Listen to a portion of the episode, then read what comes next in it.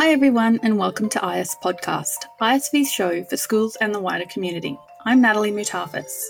Have you ever asked a child what they want to be when they grow up? Chances are the response will be a glimpse into the workings and imagination of a young mind. But even among primary school children, limits have already been placed on their ambitions, according to the research.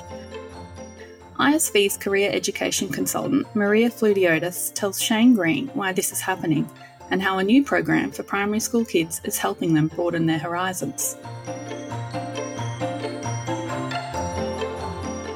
Maria, welcome to IS Podcast.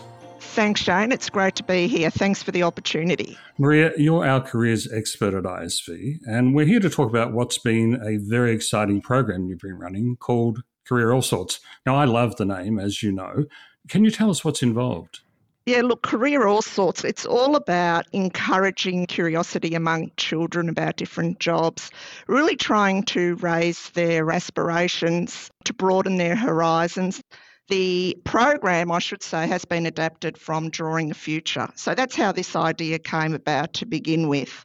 It was based on some research that was recently done in a whole range of countries that really highlighted that although children from an early age often have some well thought out ideas about what they want to do when they grow up, that sometimes their options are very limited children are often influenced by family, friends, what they see and what they hear in the media. And so sometimes that limits their options rather than broadening their horizons. Sometimes they need to be challenged in relation to some of that career thinking or to challenge some of the gender stereotypes they may have about jobs. Career Allsorts is about giving access to career role models. The purpose of the program is to sort of spark that curiosity in children and to make them more aware of the world of work. What a lot of the research also shows, Shane, is that career education is often left until the senior years of secondary school, and that in many ways is too late. So, what ages are we talking about, Maria? What year levels does this program operate in? In primary schools, ideally from the ages of about from 7 to 11. Well, that young. Yes, we had grades three, four, five, and six that took part. Well, let's talk uh, about the nuts and bolts, Maria, of how it works. So, there are two parts or two activities. The first activity is where students hear from a range of speakers talk about their career. So, what schools did, Shane, was that they invited a whole lot of members, people in the school community, such as parents, to come in and talk to students about, you know, a day in the life of their job, to talk about what they do and to hopefully then spark students' curiosity. So there were a whole range of speakers that schools were able to get in to talk to students. And the second part of the activity of the program was that students would then, not necessarily that same day or the same week, but create an artwork, draw or paint, or could have been a sculpture of a job they would like to do when they were older. And it wasn't necessarily based on what they heard or the speakers. It could be any job that they could see themselves doing when they were older. And it could even be something that they dreamed of. Wow, what a great idea. Well, let's talk about what happened in the pilot program. This is a fascinating uh, program you're running here. And I, I, love the idea of the students being able to draw or to sculpt or to paint uh, their job of the future. So this was running in terms three and four last year. Correct. It was a really enthusiastic response from schools, I believe. Really pleasing, particularly as it was the first year it ran as a pilot. Six schools took part. One of those six schools did it across four of its campuses. Fantastic. So tell me how it worked. A parent would come and talk about their career or a day in the life of their job? Yeah. So I went out to one of the schools they had a panel of speakers from a broad range of occupations, and it gave the students the opportunity to reflect and to respond to the speakers. And they also, the students had an opportunity to ask some questions. And there was just this really positive vibe in the room. There would have been 100 students, they were grade five and six students. I even had teachers come up to me who were sitting in the audience going, they got a lot out of it Mm. just listening to the speakers. When I spoke to some of the students who were sitting behind me, they really just thought, well, that is great. You know, it just really gave them inspiration. And there was one particular speaker who was a senior weather forecaster from the Bureau of Meteorology. And one student said, I'd love to have that job. And even made a comment such, I didn't think females could do that job. So Mm. that gives you an indication of how just hearing that speaker started to challenge some of her career thinking around that gender stereotyping. Wow. I was just blown away by the enthusiasm of the students and the speakers who really did inspire the students. Now, I'm guessing the parents that turned up to talk really enjoyed it as well. Oh, yes, yes. At the end of that, I spoke to quite a few of the parents. They enjoyed not only the interaction from the students, but the types of questions the students asked, and the fact that they could actually share their career story. They really wanted to instill hope in the young people. One speaker talked about a range of barriers, obstacles to get to where he was. So that was really good for the students to hear as well. Maria, a key part of this program, of course, is the artwork, and you've talked about that. Can you tell us about the artwork produced by the students in the pilot program? Oh, I was just really impressed with the artwork. What really struck me is the level of self awareness in some of the young people, and self awareness is a fundamental component of career development. One of the students who loves science and maths and also solving puzzles wants to be a robotic engineer, and another who enjoys debating and is good at writing came up with lawyer as a potential option that's where career all sorts can play an important role or career education in primary schools to really try and broaden their options. Yes, lawyer could be one option, but what else can a young person who has an interest in debating and is good at writing, what other opportunities are there? I really laughed at one who wants to be a real estate agent because they think they can be an excellent salesperson. And I think that was that was terrific that they're starting to think, gee, I'm really good at selling, that I'll make an excellent salesperson, and that they've thought that a real estate agent could be a potential option for them. Fantastic. And yeah, and one, just to give you one more example, who wants to be an artist and director who loves drawing and creating monster sculptures and writing stories. He wants to write a movie that uses their sculptures. That's brilliant. Yeah, and it was really refreshing to see that some of the children have identified that they will have more than one career. Ah, One actually indicated, in addition to the artwork, they wrote a brief statement about their artwork that they can change their career, that some go for longer than others. I thought that was terrific that they could see that they're not going to be in the one job for life, that they will have many changes. Another student commented on how it's important to know what your passions and interests are because they want to pursue a career in an area that they are passionate about.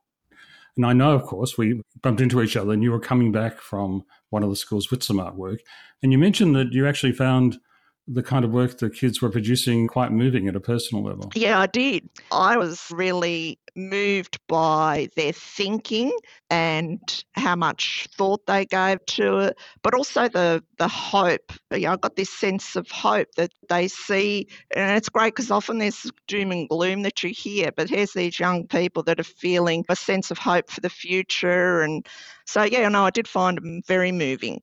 Of course, Maria, a selection of the artwork will be exhibited at ISV's gallery in the Docklands. Yes, that's right, Shane. And look, we've got a great gallery down at Docklands, and wow, what a great way to introduce career education into primary school. Hear from speakers, create the artwork, and have an exhibition in ISV Docklands. I really want the exhibition to be like a, a catalyst for further conversation so that when people come in and look at all the artwork, they can actually talk about the artwork, they can even question some of the artwork or inspire that sense of curiosity and really encourage those important career ed conversations. So the exhibition will launch on the 8th of March and the exhibition will actually go until the 29th of April at the District Docklands. We'll put details in the show notes, Maria, of how people can find the gallery.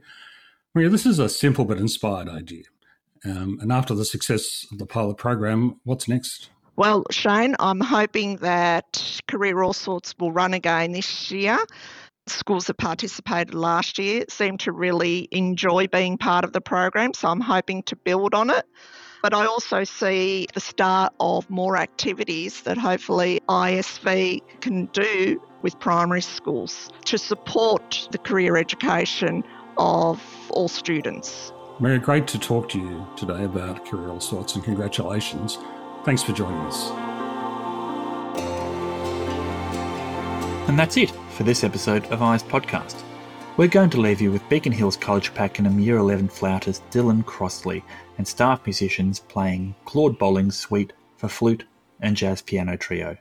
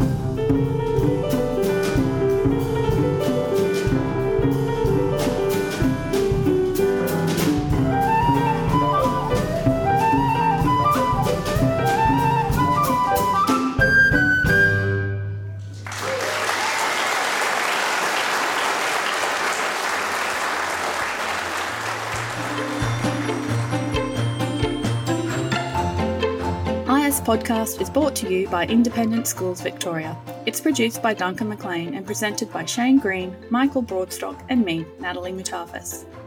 Our podcast theme was composed and performed by Duncan. There are transcripts of our show with links to what we've discussed at podcast.iseducation.com.au. Please follow us wherever you get your favourite podcast, and while you're there, we'd love it if you could rate and review the show so more people can find us just like you.